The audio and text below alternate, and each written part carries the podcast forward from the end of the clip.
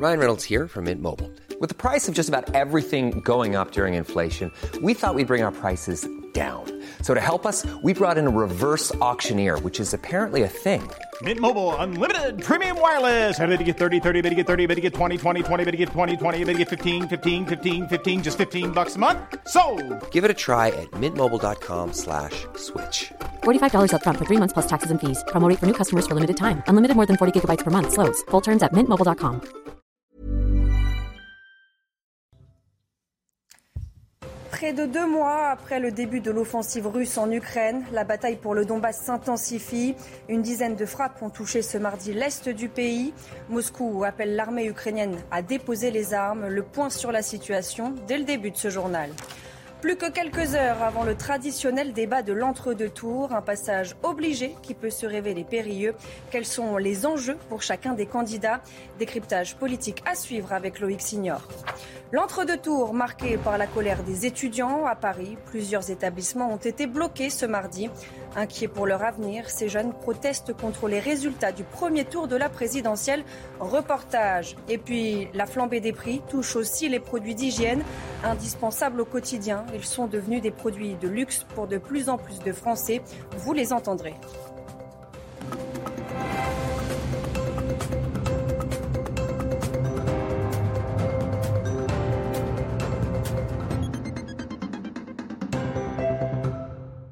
Bonsoir à tous, bienvenue dans votre édition de la nuit. Dans l'actualité, la guerre en Ukraine et l'offensive russe dans le Donbass.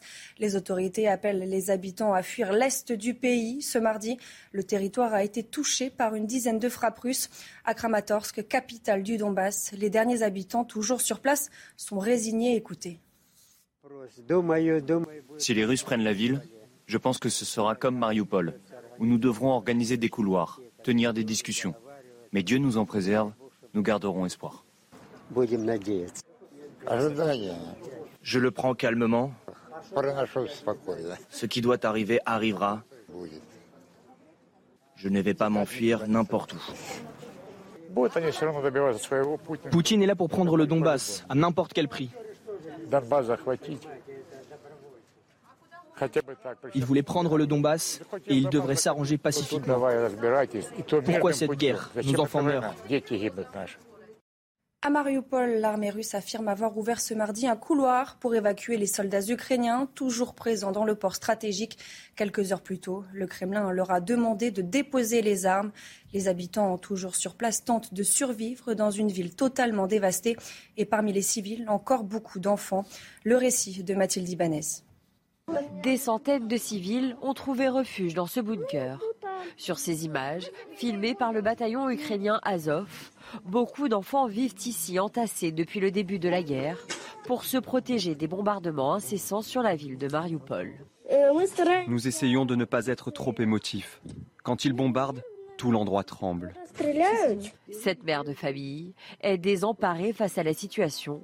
Elle s'inquiète pour la santé et l'avenir de ses enfants. Ce n'est vraiment pas l'endroit pour des enfants. Pas moyen d'étudier, pas moyen pour eux de se développer, pas beaucoup de nourriture. Les dents des enfants commencent à pourrir. Ils ne reçoivent pas assez de vitamine D, pas assez de soleil. Lui et l'aîné commencent à être en dépression. Une vie paisible leur manque. C'est vraiment effrayant ces derniers temps. D'autres mères, présentes dans ce bunker, souhaitent quitter au plus vite Mariupol, ville martyre depuis le début de la guerre. Je veux que tous ceux qui regardent cette vidéo nous aident à organiser un couloir vert afin que nous puissions quitter cet endroit en toute sécurité et tous vivants. Selon les autorités ukrainiennes, pas moins de 1000 civils se cacheraient dans des abris souterrains, ciblés par des bombardements russes. Toujours dans l'Est, cette fois à Kharkiv, deuxième ville d'Ukraine. De nouveaux bombardements ont fait au moins trois morts et plusieurs blessés selon les autorités ukrainiennes. Les frappes ont visé plusieurs quartiers résidentiels de la ville. Le gouverneur de la région a indiqué que l'intensité des bombardements avait augmenté. Il demande aux habitants de se mettre à l'abri et de ne pas sortir dans les rues. Cette ville pourrait également faire partie des objectifs de Moscou dans son offensive sur le Donbass. Et puis, près de deux mois après le début de la guerre, la Russie a fait de la libération du Donbass son objectif principal. Moscou accuse l'Occident de faire durer le conflit en livrant des armes à l'Ukraine. Le ministre de la Défense russe assure que son armée ne fait qu'exécuter les tâches fixées par le chef du Kremlin. Je vous propose de l'écouter. Les États-Unis d'Amérique et les pays occidentaux font tout pour faire traîner l'opération militaire spéciale autant que possible. Le volume croissant des livraisons d'armes étrangères démontre clairement leurs intentions de provoquer le régime de Kiev pour qu'il se batte jusqu'au dernier Ukrainien debout. De son côté, le Pentagone a annoncé ce mardi avoir livré à l'Ukraine des avions de chasse et des pièces détachées sans donner plus de détails. Écoutez euh, le porte-parole du Pentagone. Je dirais simplement, sans entrer dans les détails de ce que les autres pays fournissent, qu'ils ont reçu des pièces détachées et du matériel supplémentaire pour pouvoir augmenter la taille de leur flotte, la taille de leur flotte d'avions. Je dirais que nous avons certainement contribué au transfert de certaines pièces de rechange supplémentaires qui ont permis de répondre à leurs besoins en matière d'avions, mais nous n'avons pas transporté des avions entiers. Un peu plus tôt dans la journée, Joe Biden et ses alliés se sont entretenus en vision-conférence. Étaient notamment présents Emmanuel Macron, Ursula von der Leyen et le secrétaire général de l'OTAN, Jens Stoltenberg. Les États-Unis et l'Union européenne se disent prêts à de nouvelles sanctions contre Moscou. Les Occidentaux sont également décidés à renforcer leur soutien à l'Ukraine de toutes les manières face à l'agression russe. On fait le point avec Florian Tardif. Après plus d'une heure d'entretien en visioconférence, les chefs d'État et de gouvernement se sont accordés sur cinq points. Premièrement, selon l'Elysée, les sanctions à l'égard de la Russie pourraient être alourdies si l'offensive russe se poursuit. Les États présents qui ont également affiché leur détermination à poursuivre l'aide politique, économique et militaire apportée à l'Ukraine pour faire face à l'invasion russe. Les représentants présents durant cette visioconférence ont également estimé qu'il fallait convaincre les partenaires extra-européens que cette crise n'était pas uniquement régionale et pouvait menacer la stabilité internationale. Et un point a été réalisé euh, sur l'aide économique apportée aux pays indirectement touchés par ce conflit, notamment les pays d'Afrique du Nord, euh, pour éviter une famine, l'Ukraine et la Russie étant le grenier à blé euh, du monde. Enfin, les pays se sont dit prêts, c'est le dernier point peut-être le plus important, à garantir la sécurité de l'Ukraine dans le cadre des négociations qui ont lieu actuellement avec les Russes. Garantie de sécurité suffisamment robuste, explique l'Élysée, pour que la guerre ne se reproduise pas. L'Élysée n'a pas souhaité en dire plus, expliquant que cela dépendra notamment des discussions qui ont lieu actuellement entre les Russes et les Ukrainiens. Retour en France avec l'actualité politique et plus que quelques heures avant le traditionnel débat de l'entre-deux tours. Exercice traditionnel qui peut se révéler décisif ou périlleux. Quels sont les enjeux pour chacun des candidats?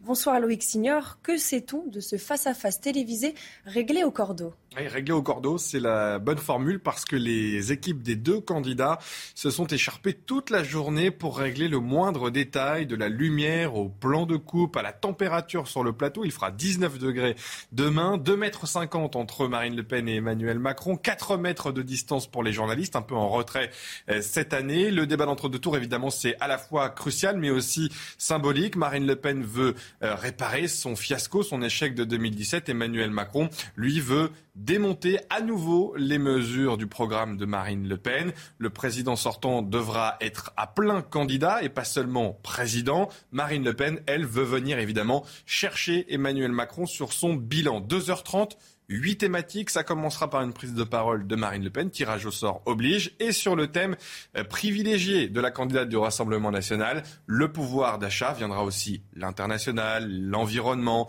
la sécurité. Tous ces thèmes seront abordés pendant deux heures et demie. Emmanuel Macron, Marine Le Pen, ils ne se sont pas vus depuis cinq ans. Ce sera le cas euh, ce soir avec Gilles Boulot et Léa Salamé. Les deux euh, candidats, il leur restera deux jours pour faire campagne à l'issue de ce débat important, c'est vrai, mais les sondages prédisent déjà la victoire d'Emmanuel Macron. Merci beaucoup euh, Loïc. Et puis euh, ce débat peut confirmer le choix de certains Français, en convaincre d'autres ou les laisser indifférents. Alors vous, quel est votre avis? Nous sommes allés vous poser la question. Euh, j'attends pas grand chose parce que je sais déjà parfaitement pour qui je vais voter. Donc pour moi, il faut faire absolument barrage à Marine Le Pen et éviter l'extrême droite Absolument.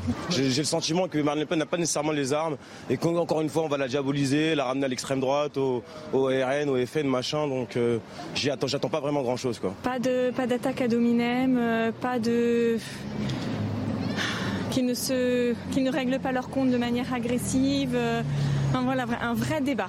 Moi je suis assez désenchanté par nos politiciens. Donc de toutes les façons les deux choix me conviennent pas. Donc ça changera pas grand chose. Mais ça m'intéresse quand même de voir ce que ça va donner et de, voir un peu qui va l'emporter. Ça reste intéressant, mais euh, pour moi, ce sera juste du spectacle entre guillemets. Et voilà, je suis assez sceptique de toutes les façons sur les idées des deux candidats.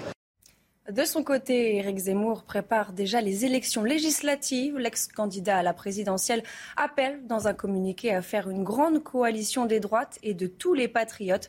Objectif, bâtir une majorité contre Emmanuel Macron et Jean-Luc Mélenchon. Éric Zemmour demande d'éviter les querelles d'ego.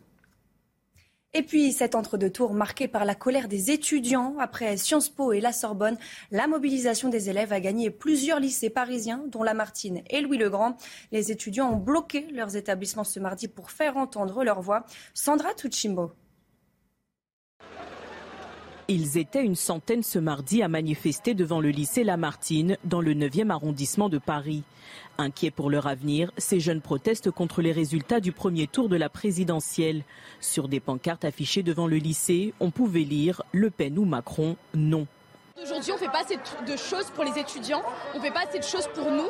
Et euh, la situation, euh, avec la situation sanitaire, etc., c'est déjà assez compliqué. Plus la réforme du bac, c'est assez lourd pour nous. Certains d'entre eux manifestent pour la première fois et ils appellent à la mobilisation générale. Si les jeunes ne font que euh, manifester quand c'est trop tard ou quand il n'y a plus réellement de choix, il n'y a pas d'impact. Autre lieu, même constat. Juchés sur des poubelles devant le lycée Louis-le-Grand dans le 5e arrondissement, les étudiants dénoncent un manque de considération pour les questions écologiques et sociales. On est là parce qu'on est face à un second tour qui ne prend pas du tout en compte et qui euh, parle très très peu des problématiques écologiques et euh, sociale, de la précarité qui s'est accentuée euh, encore plus euh, ces derniers temps. On a un exemple concret avec la guerre en Ukraine. Suivi par cinq lycées parisiens, cette mobilisation fait écho à celle qui a eu lieu la semaine dernière dans plusieurs sites universitaires. Outre-Manche, l'affaire du Partygate et le mea culpa de Boris Johnson, le Premier ministre britannique, a présenté ses excuses devant le Parlement. Il s'est vu infliger une amende pour avoir rompu le confinement en pleine crise sanitaire l'an dernier. Boris Johnson a reconnu que c'était une erreur, une défense qui n'a pas convaincu l'opposition, qui a une nouvelle fois demandé sa démission. Au chapitre judiciaire, un tribunal belge se saisit à son tour du dossier des attentats du 13 novembre 2015. L'objectif de ce procès est d'établir les responsabilités de 13 hommes et d'une femme jugés pour avoir apporté une aide aux commandos. La plupart vont devoir répondre de participation aux activités d'un groupe terroriste, ce qui peut valoir jusqu'à 5 ans d'emprisonnement. Ce procès ne porte en, en aucun cas sur les attentats de Paris. Et donc mon client, pas plus que les autres d'ailleurs, n'est complice de quoi que ce soit ou ne s'est rendu complice euh, de l'activité criminelle euh, d'un individu qui euh, serait concerné par la commission des attentats de Paris. Dans l'enquête sur la disparition de Delphine Jubilard, son mari, Cédric, sera de nouveau entendu par les juges d'instruction le 12 mai prochain. L'homme sera face au co-détenu qui affirme avoir reçu des confidences de sa part. Les deux juges d'instruction pourraient aussi le confronter ce jour-là à sa mère. Placé en détention depuis le 18 juin 2021 et mis en examen pour le meurtre de son épouse, Cédric Jubilard clame toujours son innocence. La ville de Vaux-en-Velin, près de Lyon, en proie à la violence. Les policiers sont depuis plusieurs nuits la cible de jets de mortier et de cocktails Molotov. Dimanche, un jeune mineur de 16 ans a été interpellé. Retour sur les faits avec Mathilde Moreau. Des jets de mortier d'artifice, des insultes à l'encontre de CRS à Vaux-en-Velin, près de Lyon. Cette vidéo a été filmée mardi dernier. Depuis, les nuits de violence se multiplient. Mathieu Vallée, représentant syndical des commissaires, redoute le pire. On va avoir un policier qui va tomber parce que tous les soirs depuis plusieurs euh, jours, on a ces policiers qui sont violemment pris à partie par ces personnes qui ne respectent plus rien et qui ne se reconnaissent plus dans les lois de la France. Dans la nuit de samedi à dimanche, des policiers ont été frappés. La nuit suivante, une vingtaine d'individus ont jeté des cocktails Molotov et incendié des voitures. Un jeune de 16 ans a été interpellé. Selon le policier, il faut une justice plus ferme on a une justice molle qui fait qu'aujourd'hui les voyous se croient tout permis et nos policiers aujourd'hui sont en première ligne face à ces violences, face à ces jets de mortier. Pour ça, on a beaucoup de propositions dans mon syndicat. On a les 40 000 places de prison, on a les peines minimales lorsqu'on agresse les policiers. Des policiers régulièrement pris à partie. À quelques kilomètres de Vaux-en-Velin à Bron, un contrôle d'identité a dégénéré ce week-end. L'un des policiers a reçu une pierre sur la tête, un autre un coup de poing.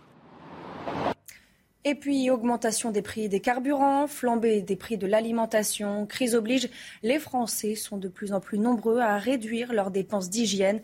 Certains usent d'astuces pour payer moins cher ces produits quand ils ne s'en privent pas tout simplement. Regardez ces témoignages recueillis par Kinson et Sacha Robin. Ils sont considérés comme essentiels dans notre quotidien, mais les produits d'hygiène pèsent lourd dans le panier de beaucoup de Français. Regarde le prix des produits, c'est sûr. On choisit les prix. On va surtout vers le bas. Avant, on stockait des dentifrices, on stockait des savons, mais là, on fait beaucoup moins de stock. Pour les Français les plus modestes, ils sont obligés de trouver des astuces pour réduire leurs dépenses et prennent le strict nécessaire.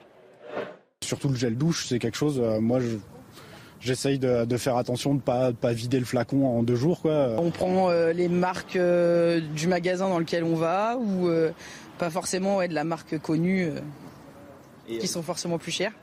J'ai beaucoup d'amis qui me motivent à faire de la lessive qu'on prépare soi-même là, mais moi je m'y suis pas encore mise, mais peut-être que ça viendra un jour.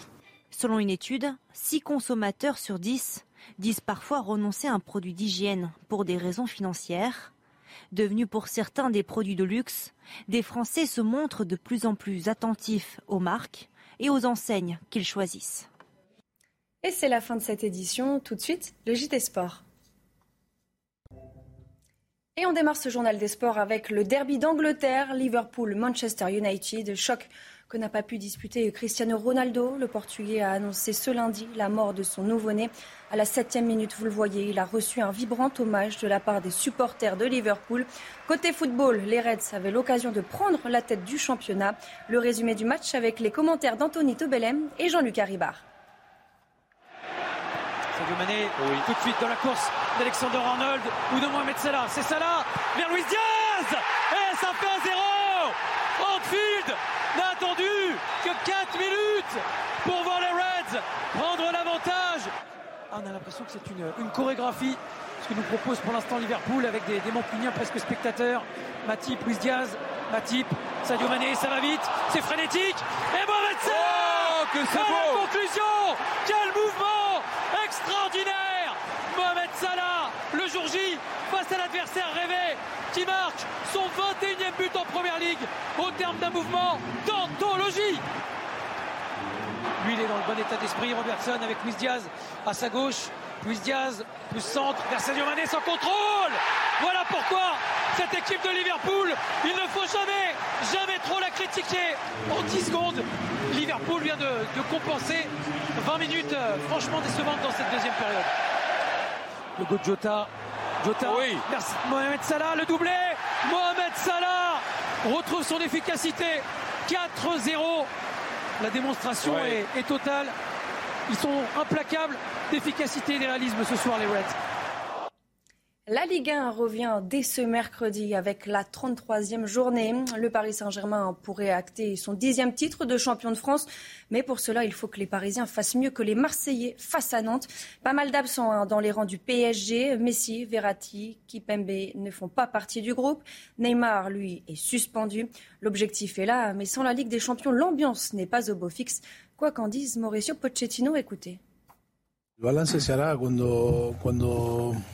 cuando, se consiga, como dije antes, el objetivo, eh, el objetivo nuestro es terminar la liga y ganar la liga. Uno de los objetivos fundamentales de Paris Saint Germain es ganar la Champions y todo lo que no sea ganar la Champions eh, siempre es eh, una decepción enorme en este, club.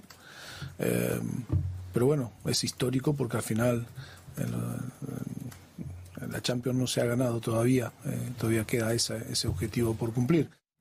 Et un beau geste pour terminer ce journal, celui de la Fédération française de handball qui va financer l'intégralité du voyage de la délégation ukrainienne en vue du match de samedi contre les tricolores au Havre pour les qualifications de l'Euro 2022. Les Françaises déjà qualifiées ont toujours voulu disputer cette rencontre et faciliter le déplacement des Ukrainiennes. Reportage signé Marie de Crème avec Maxime Oliviera. La fédération a tenu parole. L'organisation tricolore a décidé de prendre à sa charge le déplacement et l'hébergement des handballeuses ukrainiennes. Un coût de 30 000 euros que l'équipe n'avait pas pour venir affronter les Bleus. On a tout fait pour qu'ils puissent venir, qu'ils puissent euh, tenter leur chance de se qualifier jusqu'au bout. Alors nous, on jouera notre rôle, hein, on fera tout pour les battre. Mais qu'est-ce qu'on est content quand même de leur offrir la possibilité d'exercer leur métier, de se faire plaisir sur le terrain et peut-être de donner du courage à ceux qui sont en Ukraine. La moitié des joueuses ukrainiennes évoluent à l'étranger et ont pu poursuivre leur activité. Les autres ont trouvé refuge en République tchèque. Si la France a déjà validé son billet, l'Ukraine espère toujours se qualifier pour son premier euro depuis 2014. C'est génial pour les joueuses ukrainiennes qu'elles puissent finir euh, ces qualifications, sachant qu'elles les avaient euh, euh, bien commencées. Ça montre vraiment que c'est une fédé solidaire et que c'est pas que le handball là qui est, qui est en jeu, c'est vraiment une question sociétale. Donc, je suis fière du coup de faire cet événement-là. Les Ukrainiennes devraient arriver jeudi en France. Grâce à ce geste solidaire, elles font partie des premières équipes à reprendre le chemin de la compétition depuis le déclenchement de la guerre, il y a bientôt deux mois. Près de deux mois après le début de l'offensive russe en Ukraine, la bataille pour le Donbass s'intensifie. Une dizaine de frappes ont touché ce mardi l'est du pays. Moscou appelle de son côté l'armée ukrainienne à déposer les armes. Restez bien avec nous, on y revient dans quelques instants sur CNews. Retrouvez tous nos programmes et plus sur cnews.fr. Près de deux mois après le début de l'offensive russe en Ukraine, la bataille pour le Donbass s'intensifie. Une dizaine de frappes ont touché ce mardi l'est du pays. Moscou appelle l'armée ukrainienne à déposer les armes. Le point sur la situation dès le début de ce journal. Plus que quelques heures avant le traditionnel débat de l'entre-deux tours, un passage obligé qui peut se révéler périlleux. Quels sont les enjeux pour chacun des candidats? Décryptage politique à suivre avec Loïc Signor. L'entre-deux tours marqué par la colère des étudiants à Paris. Plusieurs établissements ont été bloqués ce mardi. Inquiets pour leur avenir, ces jeunes protestent contre les résultats du premier tour de la présidentielle. Reportage. Et puis, la flambée des prix touche aussi les produits d'hygiène, indispensables au quotidien. Ils sont devenus des produits de luxe pour de plus en plus de Français. Vous les entendrez.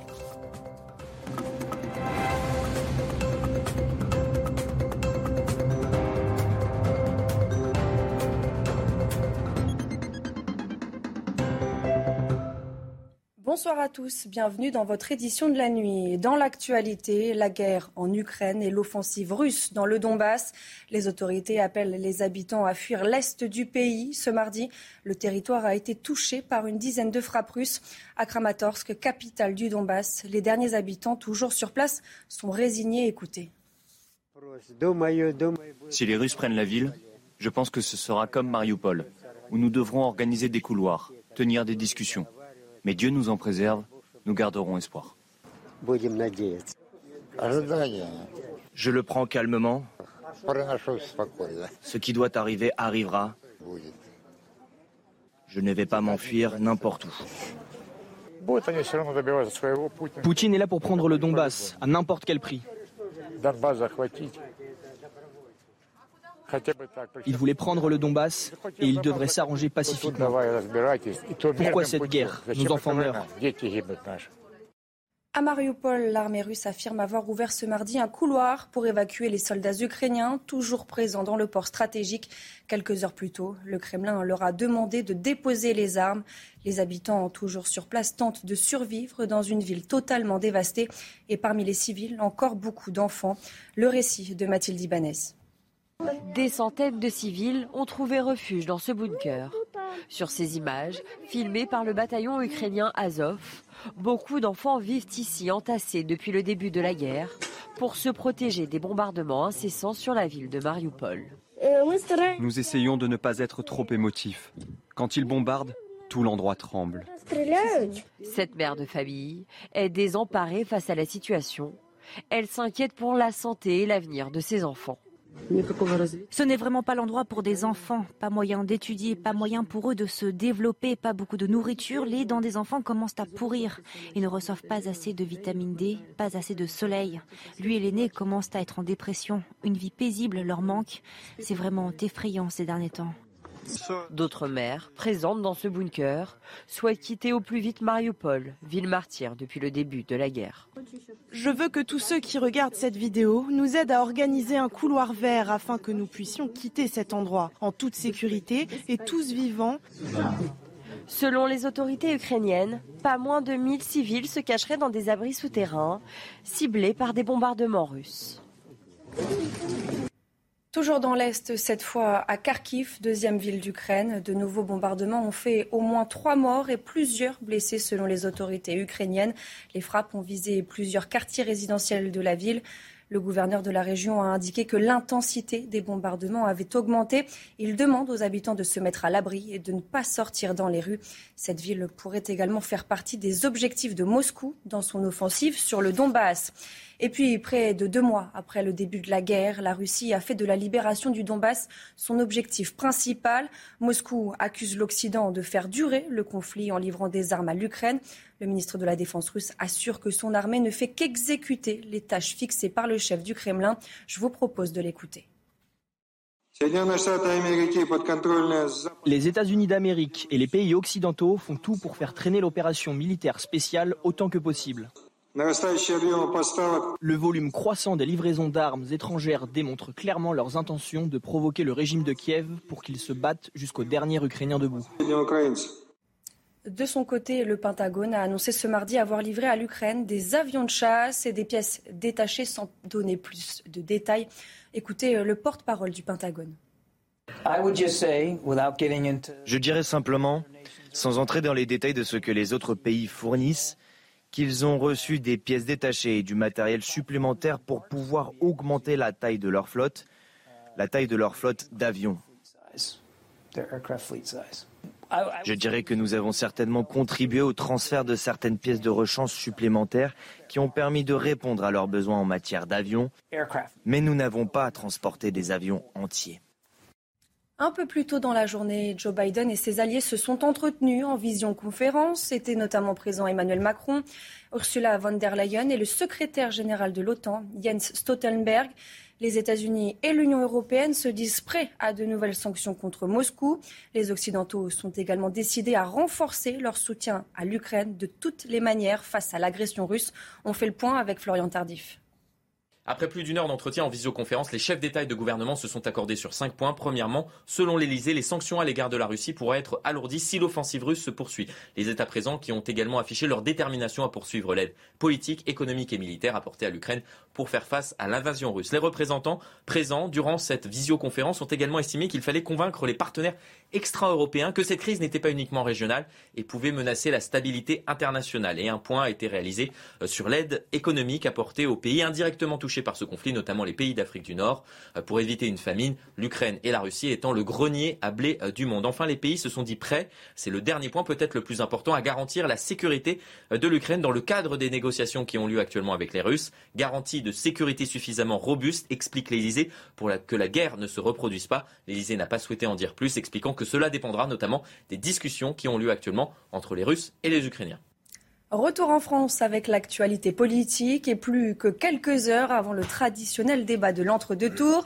Exercice traditionnel qui peut se révéler décisif ou périlleux. Quels sont les enjeux pour chacun des candidats? Bonsoir Loïc Signor. Que sait-on de ce face-à-face télévisé réglé au cordeau? Réglé au cordeau, c'est la bonne formule parce que les équipes des deux candidats se sont écharpées toute la journée pour régler le moindre détail, de la lumière au plan de coupe, à la température sur le plateau. Il fera 19 degrés demain, 2 mètres 50 entre Marine Le Pen et Emmanuel Macron, 4 mètres de distance pour les journalistes, un peu en retrait euh, cette année. Le débat d'entre deux tours, évidemment, c'est à la fois crucial mais aussi symbolique. Marine Le Pen veut euh, réparer son fiasco, son échec de 2017. Emmanuel Macron, lui, veut démonter à nouveau les mesures du programme de Marine Le Pen. Le président sortant devra être à plein candidat et pas seulement président. Marine Le Pen, elle, veut venir évidemment chercher Emmanuel Macron sur son bilan. 2h30 Huit thématiques. Ça commencera par une prise de parole de Marine Le Pen, tirage au sort oblige, et sur le thème euh, privilégié de la candidate du Rassemblement national, le pouvoir d'achat. Viendra aussi l'international, l'environnement, la sécurité. Tous ces thèmes seront abordés pendant deux heures et demie. Emmanuel Macron, Marine Le Pen, ils ne se sont pas vus depuis cinq ans. Ce sera le cas euh, ce soir avec Gilles Boulot et Léa Salamé. Les deux euh, candidats, il leur restera deux jours pour faire campagne à l'issue de ce débat important, c'est vrai, mais les sondages prédisent déjà la victoire d'Emmanuel Macron.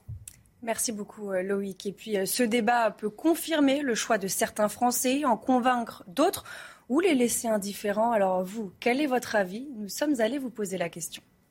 Euh, J'attends pas grand-chose parce que je sais déjà par- parfaitement pour qui je vais voter. Donc pour moi, il faut faire absolument barrage à Marine Le Pen et euh, éviter l'extrême droite. euh, absolument. J'ai le sentiment que Marine Le Pen n'a pas nécessairement les armes et qu'encore une fois on va la diaboliser, la ramener à l'extrême droite, au, au RN, au FN, machin. Donc euh, j'attends pas vraiment grand chose quoi. Pas de pas d'attaque à dominem, euh, pas de qu'ils ne se qu'ils ne règlent pas leur compte de manière agressive. euh, enfin, voilà un vrai débat. Moi, je suis assez désenchanté par nos politiciens. Donc, de toutes les façons, les deux choix me conviennent pas. Donc, ça changera pas grand-chose. Mais ça m'intéresse quand même de voir ce que ça va donner et de, voir un peu qui va l'emporter. Ça reste intéressant. Mais euh, pour moi, ce sera juste du spectacle, entre guillemets. Et voilà, je suis assez sceptique de toutes les façons sur les idées des deux candidats. De son côté, Éric Zemmour prépare déjà les élections législatives. L'ex-candidat à la présidentielle appelle dans un communiqué à faire une grande coalition des droites et de tous les patriotes. Objectif, bâtir une majorité contre Emmanuel Macron et Jean-Luc Mélenchon. Éric Zemmour demande d'éviter les querelles d'ego. Et puis cet entre-deux tours marqué par la colère des étudiants après Sciences Po et la Sorbonne, la mobilisation des élèves a gagné plusieurs lycées parisiens, dont Lamartine et Louis-le-Grand. Les étudiants ont bloqué leurs établissements ce mardi pour faire entendre leur voix. Sandra Tuchimbo. Ils étaient une centaine ce mardi à manifester devant le lycée Lamartine, dans le 9e arrondissement de Paris. Inquiets pour leur avenir, ces jeunes protestent contre les résultats du premier tour de la présidentielle. Sur des pancartes affichées devant le lycée, on pouvait lire Le Pen ou Macron, non. Aujourd'hui, on ne fait pas assez de choses pour les étudiants, on ne fait pas assez de choses pour nous. Et euh, la situation, euh, avec la situation sanitaire, etc., c'est déjà assez compliqué. Plus la réforme du bac, c'est assez lourd pour nous. Certains d'entre eux manifestent pour la première fois et ils appellent à la mobilisation générale. Si les jeunes ne font que euh, manifester quand c'est trop tard ou euh, quand il n'y a plus réellement de choix, euh, il n'y a pas d'impact. Autre lieu, même constat. Juchés sur des poubelles devant le lycée Louis-le-Grand dans le 5e arrondissement, les étudiants dénoncent un manque de considération pour les questions écologiques et sociales. On est là parce qu'on est face à un second tour qui ne prend pas du tout en compte et qui euh, parle très très peu des problématiques écologiques et euh, sociales, de la précarité qui s'est accentuée euh, encore plus euh, ces derniers temps. On a un exemple concret avec la guerre en Ukraine. Suivie par cinq lycées parisiens, cette mobilisation fait écho à celle qui a eu lieu la semaine dernière dans plusieurs sites universitaires. Outre-Manche, l'affaire du Partygate et le mea culpa de Boris Johnson, le Premier ministre britannique, a présenté ses excuses devant le Parlement. Il s'est vu infliger une amende pour avoir rompu le confinement en pleine crise sanitaire l'an dernier. Boris Johnson a reconnu que c'était une erreur, une défense qui n'a pas convaincu l'opposition, qui a une nouvelle fois demandé sa démission. Au chapitre judiciaire, un tribunal belge se saisit à son tour du dossier des attentats du 13 novembre 2015. L'objectif de ce procès est d'établir les responsabilités de 13 hommes et d'une femme jugés pour avoir apporté une aide aux commandos. La plupart vont devoir répondre de participation aux activités d'un groupe terroriste, ce qui peut valoir jusqu'à 5 ans d'emprisonnement. Ce procès ne porte en, en aucun cas sur les attentats de Paris. Et donc mon client, pas plus que les autres d'ailleurs, n'est complice de quoi que ce soit ou ne s'est rendu complice euh, de l'activité criminelle euh, d'un individu qui euh, serait concerné par la commission des attentats de Paris. Dans l'enquête sur la disparition de Delphine Jubilard, son mari, Cédric, sera de nouveau entendu par les juges d'instruction le 12 mai prochain. L'homme sera face au co-détenu qui affirme avoir reçu des confidences de sa part. Les deux juges d'instruction pourraient aussi le confronter ce jour-là à sa mère. Placé en détention depuis le 18 juin 2021 et mis en examen pour le meurtre de son épouse, Cédric Jubilard clame toujours son innocence. La ville de Vaux-en-Velin, près de Lyon, en proie à la violence. Les policiers sont depuis plusieurs nuits la cible de jets de mortier et de cocktails Molotov. Dimanche, un jeune mineur de 16 ans a été interpellé. Retour sur les faits avec Mathilde Moreau. Des jets de mortier d'artifice, des insultes à l'encontre de CRS à Vaux-en-Velin, près de Lyon. Cette vidéo a été filmée mardi dernier. Depuis, les nuits de violence se multiplient. Mathieu Vallée, représentant syndical des commissaires, redoute le pire. On va avoir un policier qui va tomber parce que tous les soirs depuis plusieurs euh, jours, on a ces policiers qui sont violemment pris à partie par ces personnes qui ne respectent plus rien et qui ne se reconnaissent plus dans les lois de la France. Dans la nuit de samedi à dimanche, des policiers ont été frappés. La nuit suivante, une vingtaine d'individus ont jeté des cocktails Molotov et incendié des voitures. Un jeune de 16 ans a été interpellé. Selon le policier, il faut une justice plus ferme.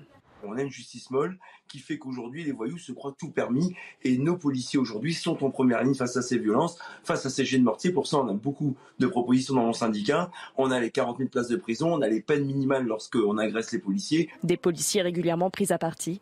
À quelques kilomètres de Vaux-en-Velin à Bron, un contrôle d'identité a dégénéré ce week-end. L'un des policiers a reçu une pierre sur la tête, un autre un coup de poing. Et puis, augmentation des prix des carburants, flambée des prix de l'alimentation, crise oblige, les Français sont de plus en plus nombreux à réduire leurs dépenses d'hygiène. Certains usent d'astuces pour payer moins cher ces produits quand ils ne s'en privent pas tout simplement. Regardez ces témoignages recueillis par Kinson et Sacha Robin. Ils sont considérés comme essentiels dans notre quotidien, mais les produits d'hygiène pèsent lourd dans le panier de beaucoup de Français. Regarde le prix des produits, c'est sûr. On choisit les prix, on va surtout vers le bas. Avant, on stockait des dentifrices, on stockait des savons, mais là, on fait beaucoup moins de stock. Pour les Français les plus modestes, ils sont obligés de trouver des astuces pour réduire leurs dépenses et prennent le strict nécessaire.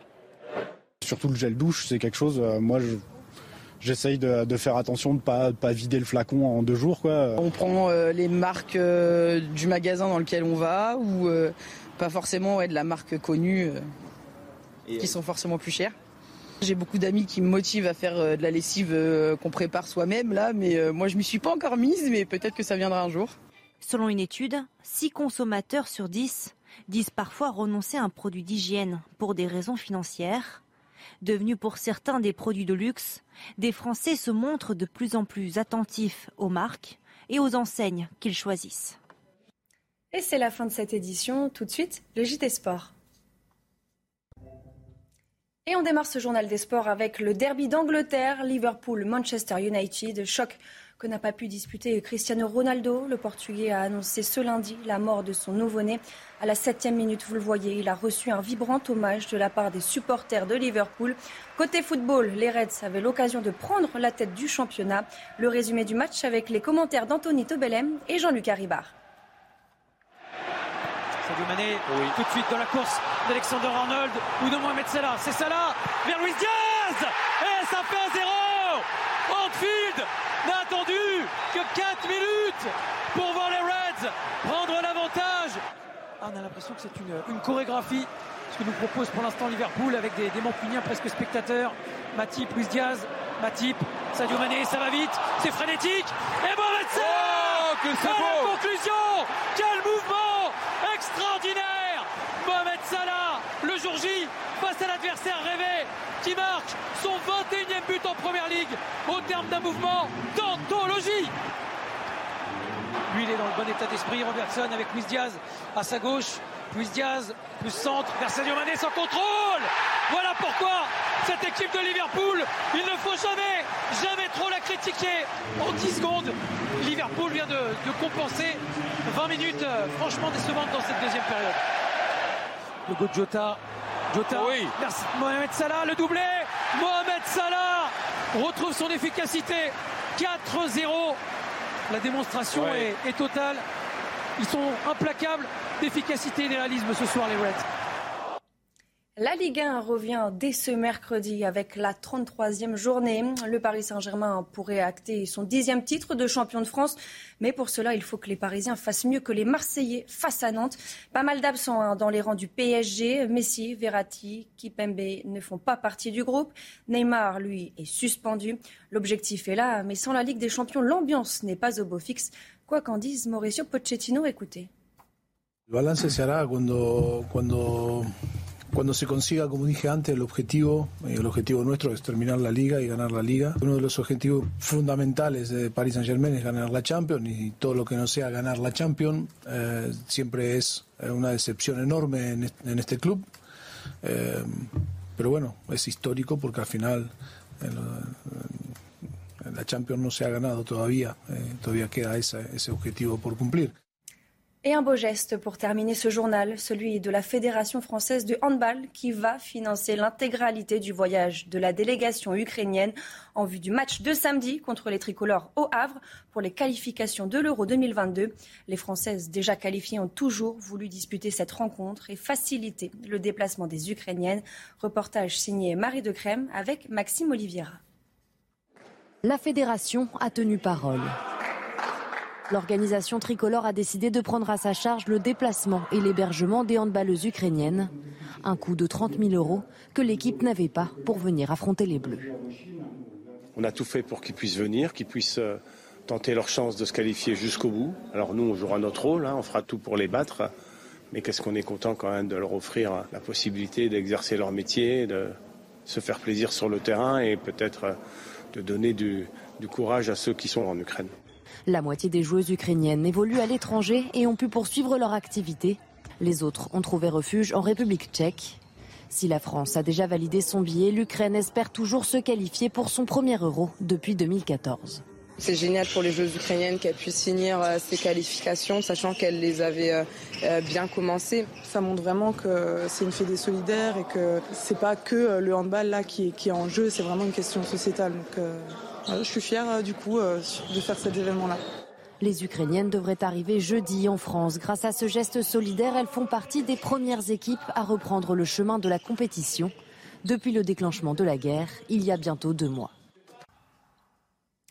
Près de deux mois après le début de l'offensive russe en Ukraine, la bataille pour le Donbass s'intensifie.